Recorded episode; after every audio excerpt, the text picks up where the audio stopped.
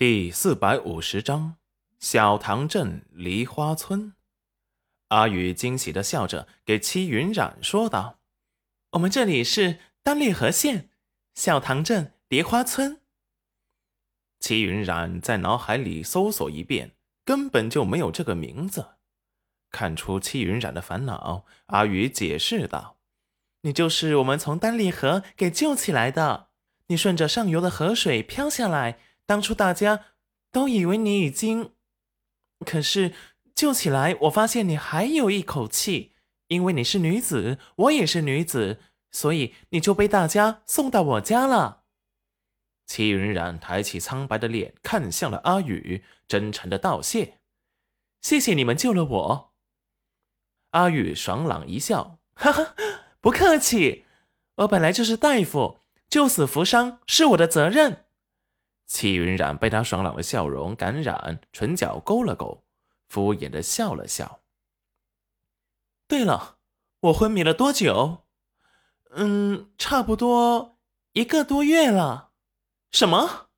戚云染大惊，还以为自己最多昏迷了十多天，因为他看到了自己脸上粉红色的伤口，虽然愈合没有疤，但是想要恢复正常的肤色，还要一段时间。也不知道宝儿安不安全，裴元军有没有找到宝儿？他消失了一个月后，裴元军有没有找到风了？不行，他得回去，用灵力在身体里游走一圈，却发现这个地方的空间好似被封锁了一般，里面的灵气根本用不了。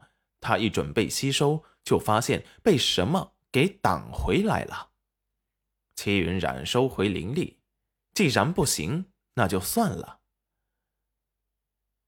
不过这是什么地方呢？还没请教姑娘芳名。阿宇神情轻松的说道：“我叫阿宇，你叫什么名字呢？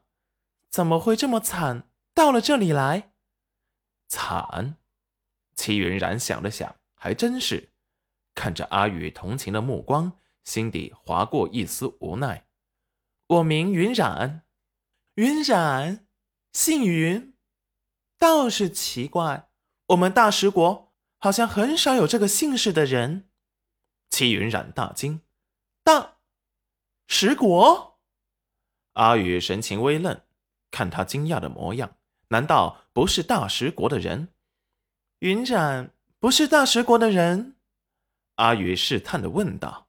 戚云染看了眼阿宇。见他没有恶意，才说道：“不是，你可以给我介绍一下这里吗？”“当然可以啦，我们这里处在大石国边缘的地方，大石国周围还有四个国家。我只知道离我们这里最近的大罗国和楼曲国。你是这两个国家的人吗？”